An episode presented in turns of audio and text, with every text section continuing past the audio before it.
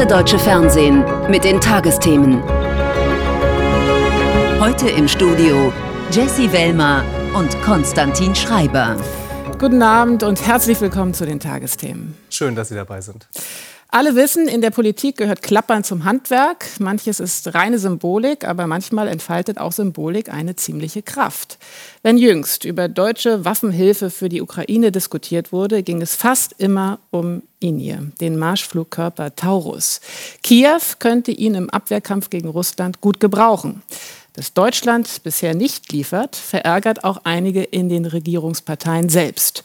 Übermorgen wird der Taurus Thema im Bundestag und die prominenteste Verteidigungspolitikerin der Ampelfraktion will dann aus Überzeugung mit der Opposition stimmen.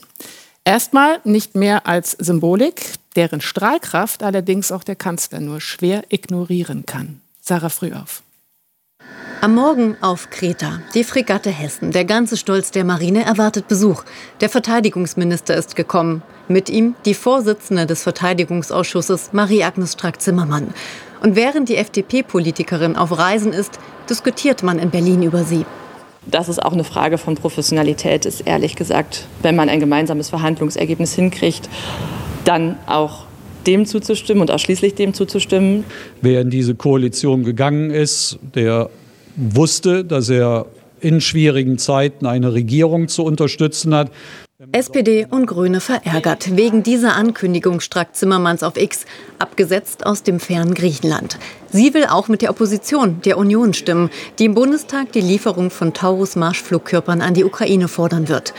Und das, obwohl die Ampel einen eigenen Antrag zur Unterstützung der Ukraine hat. Nur ist darin nicht von Taurus die Rede. Die FDP versucht den Balanceakt zwischen dem Koalitionskompromiss und der eigenen Abgeordneten. Es ist ja sehr weitreichend im Antrag formuliert, äh, dass wir die Ukraine mit Waffensystemen unterstützen wollen, auch mit zusätzlichen. Aber welche konkreten Systeme, da gibt es ähm, einen Dissens, das muss man offen ansprechen. Die Ukraine bittet seit Monaten um Taurus. Das Waffensystem hat eine große Durchschlagskraft und Reichweite. Die Angst aber vor allem in der SPD, dass die Ukraine damit auch russisches Territorium angreifen und der Krieg sich ausweiten könnte. So ist der Antrag der Ampel das Ergebnis zäher Gespräche, an deren Ende die Formulierung steht, Deutschland wolle weitreichende Waffensysteme liefern. Weiter wollte man in der SPD offenbar nicht gehen. Wenn andere meinen, man könnte diese, diesen großen Konflikt, der größte Landkrieg in Europa nach dem Ende des Zweiten Weltkriegs, alleine mit einem Waffensystem lösen, ich glaube, der geht fehl in der Annahme. Der Ton zwischen den Koalitionspartnern mal wieder scharf. Und mal wieder habe die Ampel eine Chance verpasst. Das, was man in der Sache doch zustande bekommen hat als Ampel, das Ringen der drei Fraktionen in der Sache hier, äh, bessere äh, Waffensysteme, mehr Munition. Man hat doch in der Sache wirklich sich durchgerungen zu deutlich mehr, als der Kanzler in den vergangenen Monaten bereit war zu geben. Das wird überlagert. Hat Strack-Zimmermann der Koalition und damit auch ihrer Partei einen Bärendienst erwiesen? Oder ist schon Wahlkampf? Sie ist auch FDP-Spitzenkandidatin für die Europawahlen. Sie wollte sich weder in Griechenland noch nach ihrer Rückkehr äußern. Der Kampf für eine freie Ukraine, er hat nicht erst vor knapp zwei Jahren begonnen, sondern schon vor zehn Jahren in Kiew auf dem Maidan. Es ist ein schmerzhafter Jahrestag für viele, die heute auf dem Unabhängigkeitsplatz der Dutzenden Opfer gedacht haben. Der Opfer des 20. Februar 2014, dem Tag, an dem die monatelang andauernden Proteste Zehntausender Ukrainer gegen den prorussischen Präsidenten Janukowitsch ihren Höhepunkt erreichten und von der Polizei mit brutaler Gewalt beantwortet wurden. Der Protest aber ging weiter. Janukowitsch flüchtete ins russische Exil und Putin annektierte anschließend die Krim. Damals wurde auf dem Maidan um das Schicksal der Ukraine gekämpft, heute an der Front. Das wachsende Leid, das Soldaten und Helfer dort erleben, es kann nie Alltag werden. Birgit Firnig und Vassili Gulot. Eigentlich ist die Millionenstadt Dnipro 100 Kilometer von der Front entfernt. Doch das Krankenhaus von Shefat Seri Rejenko ist längst zur wichtigsten Aufnahmestelle für verwundete Soldaten geworden. Granatsplitter, Verbrennungen. Seit zehn Jahren liegen Kriegsverletzte auf seinen OP-Tischen. Der Krieg ist hier Alltag. Ich habe seit 690 Tagen keinen einzigen freien Tag gehabt. Ich lebe in diesem Krankenhaus, schlafe im Flur auf einer Couch, damit ich die Sirenen und das Brummen der Krankenwagen nicht höre. In manchen Nächten führen die Ärzte bis zu 100 Operationen durch. Amputationen, früher eine Seltenheit, sind nun Routine.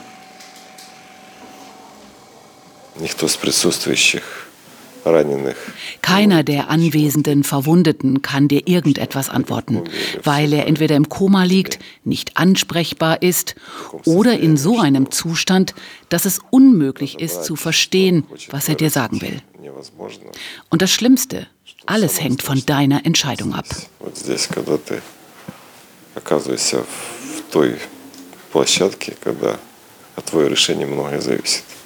Die Proteste auf dem Maidan vor zehn Jahren beobachtete Chefarzt Ryzhenko wie viele Menschen in Dnipro aus der Ferne. Er sieht, wie in Kiew immer mehr Menschen auf die Straße gehen gegen Korruption und für eine Annäherung an die EU. Und wie sich die Proteste zuspitzen, als die russlandnahe Regierung Janukowitsch Jagd macht auf Demonstranten. Das führt auch in Dnipro zum Umdenken, erinnert er sich. Auch hier wollen viele Menschen mehr Freiheit К сожалению, наши братья Leider haben unsere Brüder in Russland diese Proteste als tragischen Bruch empfunden und alles Erdenkliche getan, um die demokratischen Prozesse in unserem Land aufzuhalten.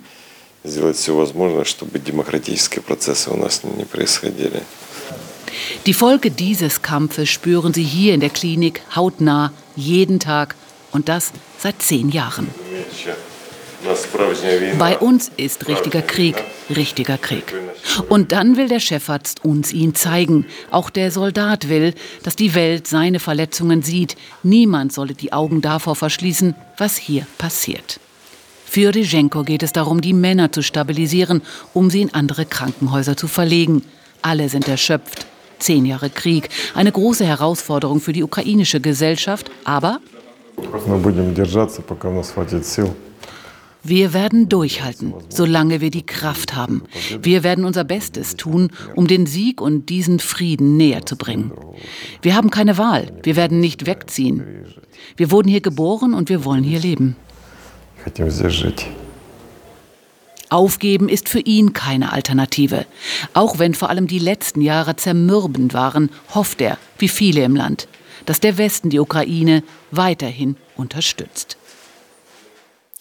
Dieser Film ist Teil einer Dokumentation, die Sie im Anschluss an die Tagesthemen in einem Weltspiegel extra sehen können. Tja, und eine der stärksten Stimmen für die Ukraine und eine der kritischsten Stimmen gegen Putin gehört Kaja Kallas, der Ministerpräsidentin Estlands. Vor ihrem Treffen heute in Hamburg mit Bundeskanzler Scholz konnte ich mit ihr über den Krieg Russlands gegen die Ukraine sprechen, zu dem sie aus verschiedenen Gründen viel zu sagen hat. Christian Blenker stellt sie kurz vor.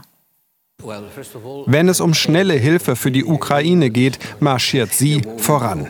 Estlands Ministerpräsidentin Kaja Kallas fordert auf der Münchner Sicherheitskonferenz, dass die EU endlich gemeinsam mehr Munition in die Ukraine liefert. Die 46-Jährige ist seit drei Jahren Regierungschefin. Vater und Großvater waren wichtige Politiker in Estland. Auch deshalb wählt sie zunächst einen anderen Weg und macht Karriere als Rechtsanwältin.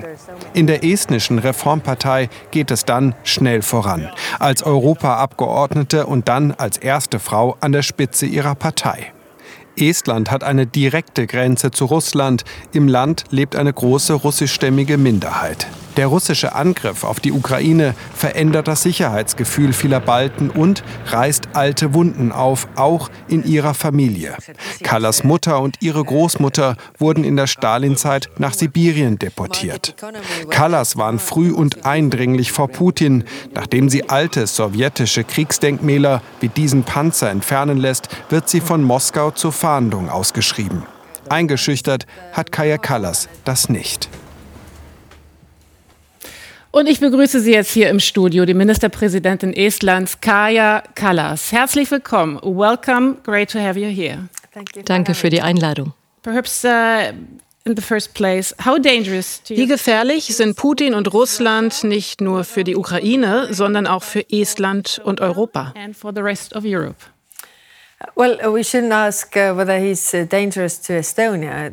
Die Frage ist nicht, ob er gefährlich für Estland ist, sondern für die NATO. Und das hängt davon ab, wie der Krieg in der Ukraine ausgeht. Wenn wir nicht genug tun, um ihn dort zu stoppen, wird es weitergehen. Bei jedem weiteren Schritt wird er noch mutiger werden. Das dürfen wir nicht vergessen. In der NATO gibt es keine Länder erster oder zweiter Klasse, da sind wir alle gleich.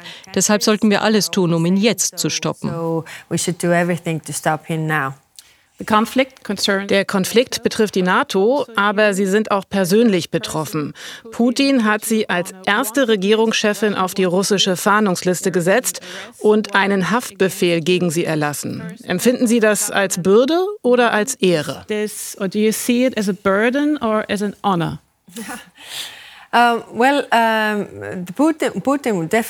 Das nutzt Putin eindeutig als Waffe, um Angst zu verbreiten und um zu zeigen, dass wir kein echtes Land sind. Er beschuldigt mich für Dinge, die eigentlich interne russische Angelegenheiten sind. Wir sind aber ein eigenständiges Land.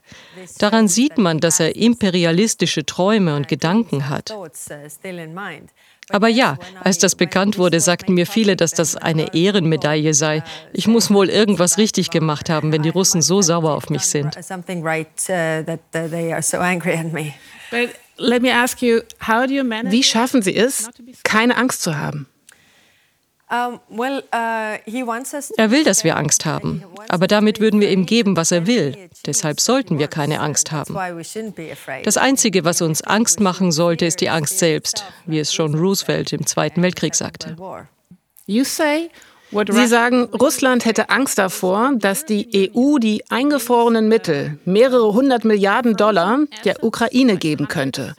Wäre das aber nicht der falsche Weg, weil es der EU schaden würde? Uh, uh, Nein, das ist ein interessanter Punkt. Russland verursacht jeden Tag Kriegsschäden in der Ukraine. In Den Haag werden die Kosten dieser Schäden dokumentiert, sodass die Ukraine einen legitimen Anspruch auf diese Reparationszahlungen gegenüber Russland hat. Wir haben die eingefrorenen russischen Vermögen und kennen ihren Wert. Dadurch hat Russland uns gegenüber einen legitimen Anspruch. Wir können diese zwei Ansprüche miteinander verrechnen. Sollte nach den Reparationszahlungen noch etwas übrig sein, können wir das natürlich an Russland zurückgeben. Das erste Argument dagegen wäre, dass das Eigentumsrecht verletzt würde. Das Eigentum kann aber gar nicht genutzt werden, weil es ja bereits eingefroren ist. Das zweite Argument dagegen wäre, dass es dem Euro schaden würde. Das wäre aber dann nicht der Fall, wenn Euro, Dollar und Pfund das gemeinsam täten. Laut Experten hätte der Schaden zudem bereits beim Einfrieren der Gelder entstehen müssen. Und drittens in Bezug auf die Schulden China und andere kaufen nach wie vor Euro-Anleihen, obwohl die Gelder eingefroren wurden. Der frühere Chef der Weltbank hat diese Argumente deutlich widerlegt. So, when you meet the Chancellor Olaf Scholz, wenn Sie heute Abend Bundeskanzler Olaf Scholz treffen, was werden Sie ihn fragen? Schicken Sie Taurus Marschflugkörper? Deutschland sollte selbst entscheiden, was es tun kann und was nicht. Deutschland hat bereits sehr viel getan. In absoluten Zahlen hat Deutschland unter den europäischen Ländern die Ukraine am meisten unterstützt. Im Vergleich zum Vorjahr hat es seine Unterstützung sogar verdoppelt. Wir werden ganz sicher darüber sprechen, was wir noch tun können und wie wir andere Länder überzeugen, auch mehr zu tun. Unsere Einheit ist unsere Stärke. Wir sollten einander nicht bekämpfen, sondern uns darauf konzentrieren, herauszufinden, was wir tun können, um den Krieg zu beenden. Ein Viertel der estnischen Bevölkerung hat russische Wurzeln. Das möchte Putin sich zunutze machen. Die Befürchtung ist, dass er das als Grund für eine Invasion nutzen könnte. Wie wollen Sie das verhindern? First, what has to be known is that in 1920s, when we were Zunächst muss man wissen, dass die russische Minderheit in den 1920er Jahren, als Estland unabhängig war, drei Prozent betrug. Als Russland Estland besetzte, deportierten sie Esten nach Sibirien und brachten Russen in das Land. Meine eigene Familie wurde auch nach Sibirien deportiert. Zum Ende der Besatzung belief sich die russische Minderheit auf 30 Prozent. Sie wurden nicht in Estland geboren. Aktuell sind es rund 20 Prozent. Sie wissen ganz genau, dass wenn die Russen kommen, um die Russen zu befreien, die woanders leben, dann verlieren auch sie ihr Zuhause und ihr Umfeld. Denn das ist auch in den russischsprachigen Regionen in Kharkiv und Mariupol passiert.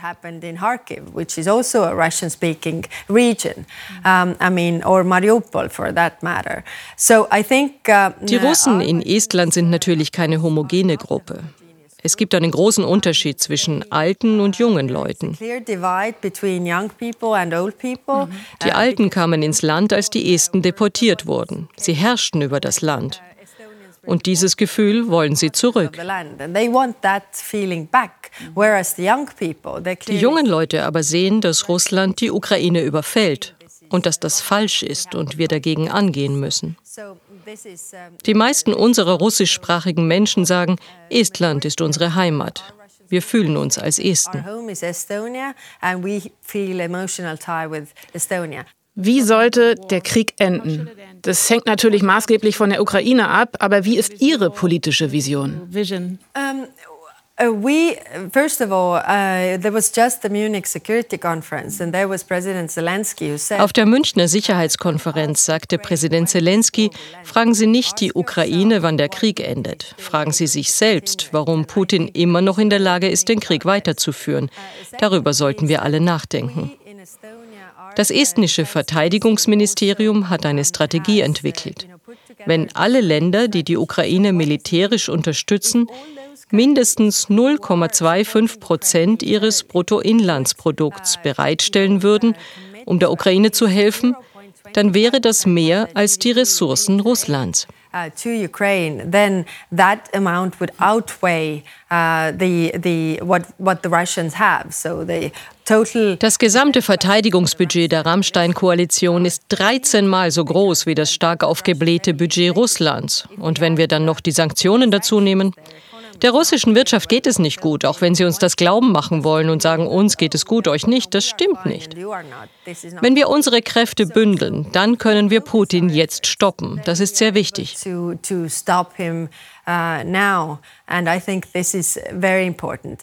Die estnische Ministerpräsidentin Kaja Kallas. Vielen Dank für Ihren Besuch und für Ihre Zeit. Danke. Dankeschön.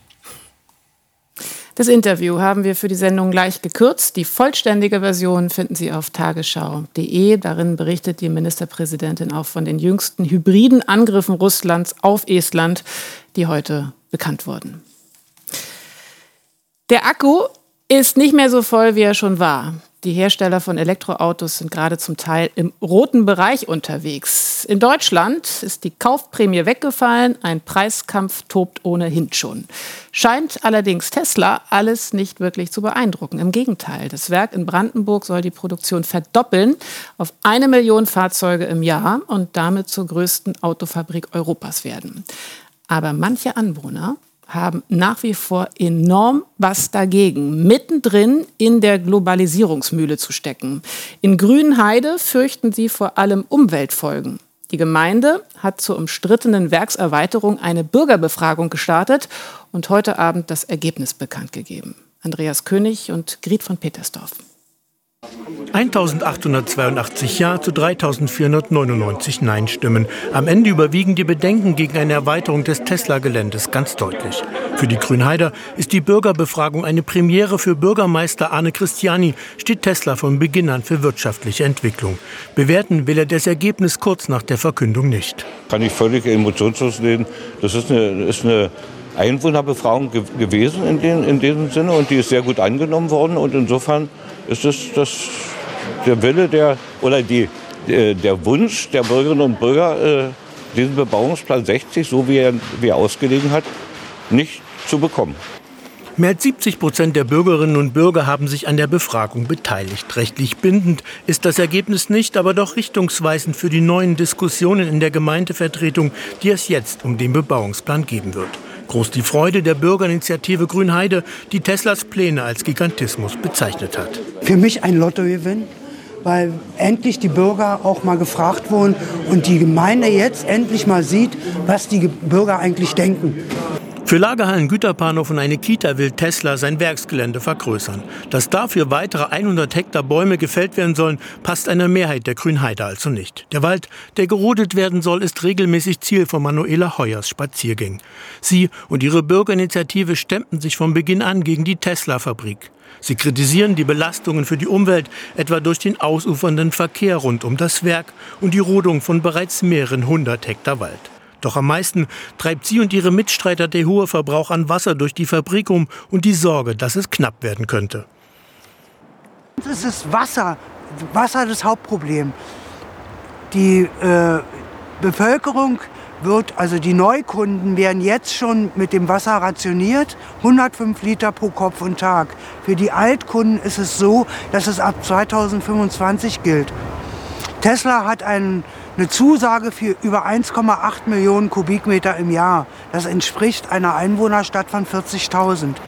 Die Bürgerbefragung hat Tesla wieder zu dem Thema in Grünheide gemacht. Ja oder nein, Boom oder Bäume, so der Tenor mancher Medienberichte. Silas, Tarik und Moritz gehen auf das Grünheider Gymnasium und spielen zusammen in einer Band. Sie haben mit ihren Plakaten in den vergangenen Wochen um Zustimmung geworben für die Tesla-Erweiterung. Nicht, weil ihnen Umwelt und Bäume egal seien, sagen die drei, sondern weil sie den Neinsagern in der Gemeinde ihre Überzeugung von etwas Neuem, von Fortschritt gegenüberstellen wollten. Sie sehen in Tesla eine Chance für ihre Zukunft. Seit Tesla hierher gekommen ist, habe ich eben nicht mehr das Gefühl, dass ich in so einem halbtoten Vorort von Berlin lebe, sondern ich sehe Menschen, wenn ich rausgehe, die Restaurants konnten sich besser etablieren, gehen nicht mehr so oft pleite. Es ist vor allem Gastronomie auch dazugekommen. Und natürlich bietet äh, Tesla sowohl für Leute, die jetzt sagen, sie wollen eine Ausbildung machen, als auch für Leute, die von Universitäten kommen, eine perfekte Möglichkeit, um hier einzusteigen. Nach der Aufregung der vergangenen Tage wollen die drei Jugendlichen jetzt erst einmal abwarten und ein paar neue Songs einstudieren. Und Tesla, der E-Autobauer, hat sich am Abend noch nicht zum Abstimmungsergebnis geäußert. So, und jetzt erstmal weitere Nachrichten des Tages mit dir, Konstantin. Bei seinem Besuch in Griechenland hat Verteidigungsminister Pistorius den geplanten Marineeinsatz im Roten Meer als den gefährlichsten seit Jahrzehnten bezeichnet. Der Minister informierte sich an Bord der Fregatte Hessen in einem Hafen auf Kreta vor der Fahrt ins Einsatzgebiet. Das Schiff soll im Rahmen einer EU-Mission helfen, den Seeweg durch das Rote Meer zu sichern.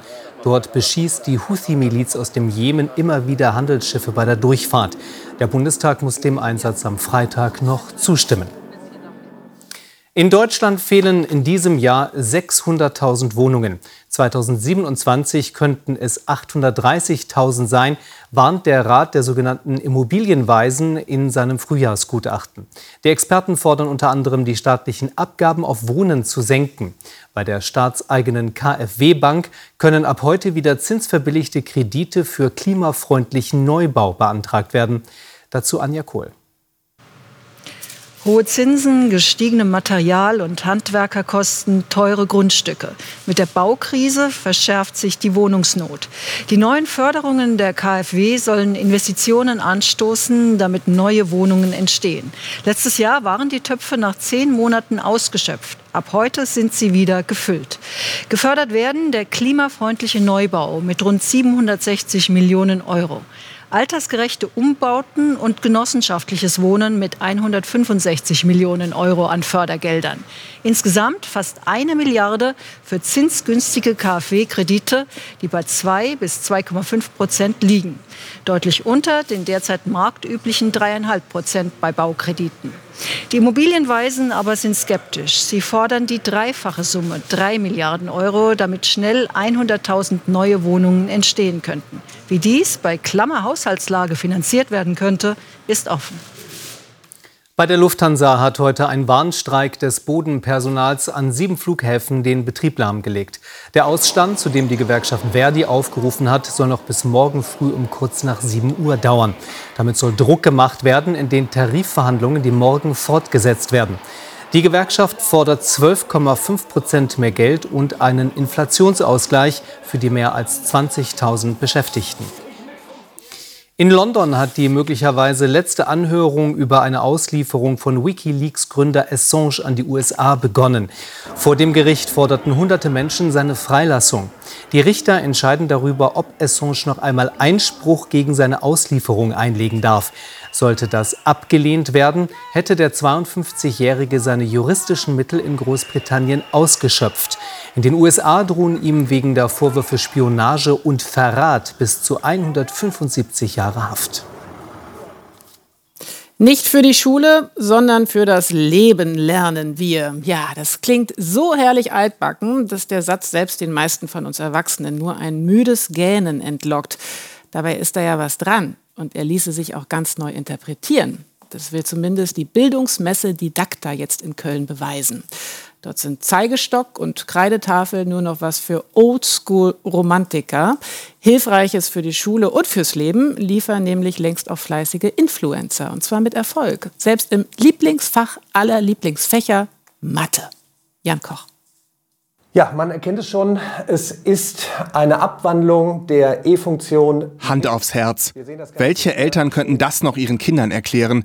Die Exponentialrechnung. Abi-Stoff, der für viele schwer zu verstehen ist. Er aber erklärt genau das. Daniel Jung, der vom Mathe-Studenten und Nachhilfelehrer zum Mathe-Influencer auf YouTube wurde. Ich dachte, hm, anderthalb Stunden Vorlesung sind mir zu lang. Aus der Nachhilfe wusste ich, die kleinen Einheiten Wissenslücken schließen, um zum Verständnis zu kommen. Könnte man digitalisieren in Form von Erklärvideos? Habe ich begonnen. Und Erfolg gehabt. Seit mehr als elf Jahren ist sein Prinzip relativ einfach. Er vor einer weißen Wand erklärt binomische Formeln, den Satz des Pythagoras oder eben die Kurvendiskussion. Und nicht nur seine Videos sind millionenfach geklickt.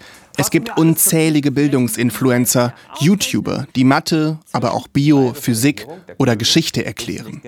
Auch für sie sind die Videos eine riesige Hilfe. Die Freundinnen Judith, Katharina und Paula aus Köln berichten, für viele Mitschüler geht es nicht mehr ohne. Es gehört mittlerweile so zum Lernalltag, dass man vor allem, wenn man sich auf eine Klausur zum Beispiel vorbereitet, wenn man alle Themen nochmal durchgeht vor der Klausur, man auch auf YouTube guckt. Wenn ich weiß, dass ich ein Thema nicht genau verstanden habe, habe ich so diese Absicherung, dass ich trotzdem noch ähm, ja, eine Plattform habe, ähm, auf der ich halt immer nachgucken kann und wo es ganz verschiedene Videos gibt. Der Vizepräsident des Lehrerverbands empfiehlt sogar, diese Videos in den Unterricht mit einzubinden, nach einer Prüfung, ob Videos und Inhalt korrekt und qualitativ einwandfrei einwandfrei sind. Ich denke, dass das wichtig ist, weil die Schülerinnen und Schüler die Wertschätzung erfahren, das, was wir uns selbst aneignen, unsere Freizeit über Bildungsinfluencer, über Social Media, findet auch tatsächlich in dem Raum, wo ich sehr viel Zeit verbringe, nämlich in der Schule, auch statt. Klar sei aber auch, Lehrerinnen und Lehrer und auch Schule sind nicht durch Bildungsinfluencer zu ersetzen. Sie seien Ergänzung, um komplexe Themen besser verstehen zu können. Das sieht auch Daniel Jung so. Die klassische Lehrkraft wird niemals ersetzt, sondern sie wird einfach positiv gehebelt, optimiert. Es äh, ermöglicht der Lehrkraft mehr Freiräume zu haben, wenn man digitale Möglichkeiten als Zusatz hat. Und es schafft eher Freiräume, um eigentlich das zu schulen, was wir in Zukunft brauchen, nämlich die neuen Kompetenzen, Probleme angehen, Lösungen finden. Und so können am Ende alle profitieren. Die Influencer, die Lehrer und vor allem die Schüler. 86 Länderspiele, acht Tore, eines für die Ewigkeit. Der verwandelte Foul-Elfmeter im WM-Finale 1990 gegen Argentinien macht Andi Bremer für immer zu einem Unvergessenen. Und es war ja nicht nur sein wichtigstes Tor, sondern auch das wichtigste für viele, viele Fußballfans. Der WM-Pokal stand ihm genauso gut wie das herzhafte Sprüche klopfen. Viele Breme-Sätze haben tatsächlich das Zeug zur Legende, zum Beispiel der hier.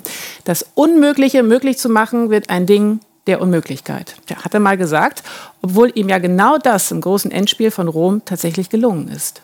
Andreas Brehme ist heute Morgen überraschend gestorben. Marius Zimmermann. Der letzte öffentliche Auftritt von Andreas Brehme. Im Januar nahm er Abschied von seinem Freund und Mentor Franz Beckenbauer. Jetzt erschüttert sein überraschender Tod die Fußballwelt. Herzstillstand mit 63 Jahren.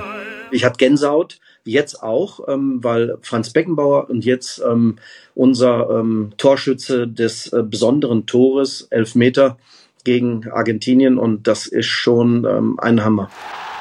1990 wurde er Fußball-Weltmeister und Elfmeterheld. An diesem einen Schuss, meine Damen und Herren, kann der Weltmeistertitel für die deutsche Mannschaft hängen. Ja! Sein Tor im WM-Finale gegen Argentinien sicherte Deutschland den dritten Weltmeistertitel. Rudi hat gesagt, komm, hau den Elfmeter rein, dann sind wir Weltmeister. Und ja, zum Glück war er drin. Mit drei Jahren begann er in Hamburg zu kicken, wollte so gut werden wie sein Idol Uwe Seeler. Den Durchbruch schaffte er aber beim ersten FC Kaiserslautern, wo er als 20-Jähriger demütig nur einen Wunsch hatte, einen Stammplatz. Den muss man sich hier erstmal kämpfen, weil die Mannschaft zum größten Teil schon steht. Und ich hoffe irgendwie vielleicht in die Mannschaft reinzurutschen. Er schaffte es auch, weil in der Liga kein anderer so schussstark war, links wie rechts. Mit den Bayern gewann Brehme seine erste deutsche Meisterschaft. Zwei Jahre spielte er in München und sorgte danach in Italien für Aufsehen. Italienischer Meister mit Inter Mailand und Fußballer des Jahres. 1995 die Rückkehr in die Pfalz und der Abstieg mit dem FCK und vergessen seine Tränen an der Schulter von Rudi Völler. Es folgte die Sensation. Nur zwei Jahre später als Aufsteiger zum deutschen Meister. Ich glaube, man kann ihn sicherlich vergleichen auf einer Stufe mit den Ehrenspielführern äh, wie Fritz Walter, Uwe Seeler, Franz Beckenbauer, weil er, ja, er war für die wichtigen Sachen zuständig. Andreas Bremes Elfmeter, ein Schuss für die Ewigkeit. Letzte Nacht starb der Weltmeister von 1990. Tja, und wie hat Andi Bremer auch mal so schön gesagt, Elfmeter kann man nicht üben. Wetter irgendwie auch nicht, oder? Es kommt, wie es kommt, Donald. Wie denn? Das stimmt, aber ich versuche natürlich es so gut wie möglich vorherzusagen und es geht in jedem Fall sehr mild weiter. Wir können uns mal die Niederschläge der Winter angucken. Wir gucken ein bisschen zurück in die Vergangenheit und da war es wirklich am nassesten im Winter 1947, 48, warum Jahreswechsel. Bei uns zählen immer die Monate Dezember, Januar, Februar. Also damals fielen 300 Liter Regenwasser bzw. auch mal Schnee pro Quadratmeter gefolgt und das ist kein Fehler. 1993, 94 und gleich einen Winter danach mit genau der gleichen Regensumme oder Niederschlagssumme. Ja, und mit etwas Abstand folgen wir jetzt 2023, 2024 und äh, Sie sehen, der Abstand ist nicht besonders groß und es kommt noch Regen dazu. Das heißt, wir können in dieser Rangliste durchaus noch nach oben rutschen. Vielleicht wird es sogar der, der nasseste Winter seit Aufzeichnungsbeginn. Das ist der, die Regensummenanimation. Sie sehen hier, wie vom Atlantik her immer wieder Regengebiete kommen, vor allem hier dann auch den Raum der Biskaya treffen und ins Mittelmeer ziehen. Auch hier kräftige Regenschauer sind möglich. Und auch wir werden erneut von diesen Regenfällen dann beeinflusst. Also es geht nass und mild weiter. Heute Nacht gibt es dann auch schon Regen, vor allem jetzt über Niedersachsen. ist auch mal vorübergehend etwas kräftiger, zieht weiter in den Osten, kann auch Sachsen dann noch betreffen. Ansonsten in der Mitte meist trocken und im Süden sogar länger aufgelockert. Auch morgen im Tagesverlauf, vor allem über der Ostsee, längere Aufheiterungen. Aber relativ schnell kommt dann eine Warmfront von Westen hinterher mit länger anhaltenden, meist nur leichten Regenfällen und breitet sich bis Mitternacht in die Mitte Deutschlands aus. Die tiefsten Temperaturen morgen früh dann am Alpenrand, dort wo also die Sterne am längsten funkeln, durchaus bei rund 0 Grad, in Hochtälern auch noch etwas kälter. Ansonsten für die meisten aber 9 bis 5 Grad, die Höchsttemperaturen morgen 10 bis 15 Grad für die meisten mit Föhn am Alpenrand, vielleicht stellenweise noch wärmer, kälter an der Ostsee. Und jetzt kommen wir zu den Aussichten. Donnerstag von Westen her sehr stürmisch und sehr nass. Freitag deutlich ruhiger und im Osten sogar mal trocken. Vielen lieben Dank, Donald Becker. Und hier im ja. ersten geht es jetzt weiter mit dem Weltspiegel extra zu zehn Jahren Krieg, wie die Ukraine für ihre Freiheit kämpft. Und die nächsten Nachrichten, die sehen Sie dann hier in der Tagesschau gegen 0.20 Uhr. Und wir sind natürlich morgen wieder für Sie da. Bis dann, einen schönen Abend noch. Tschüss. Tschüss.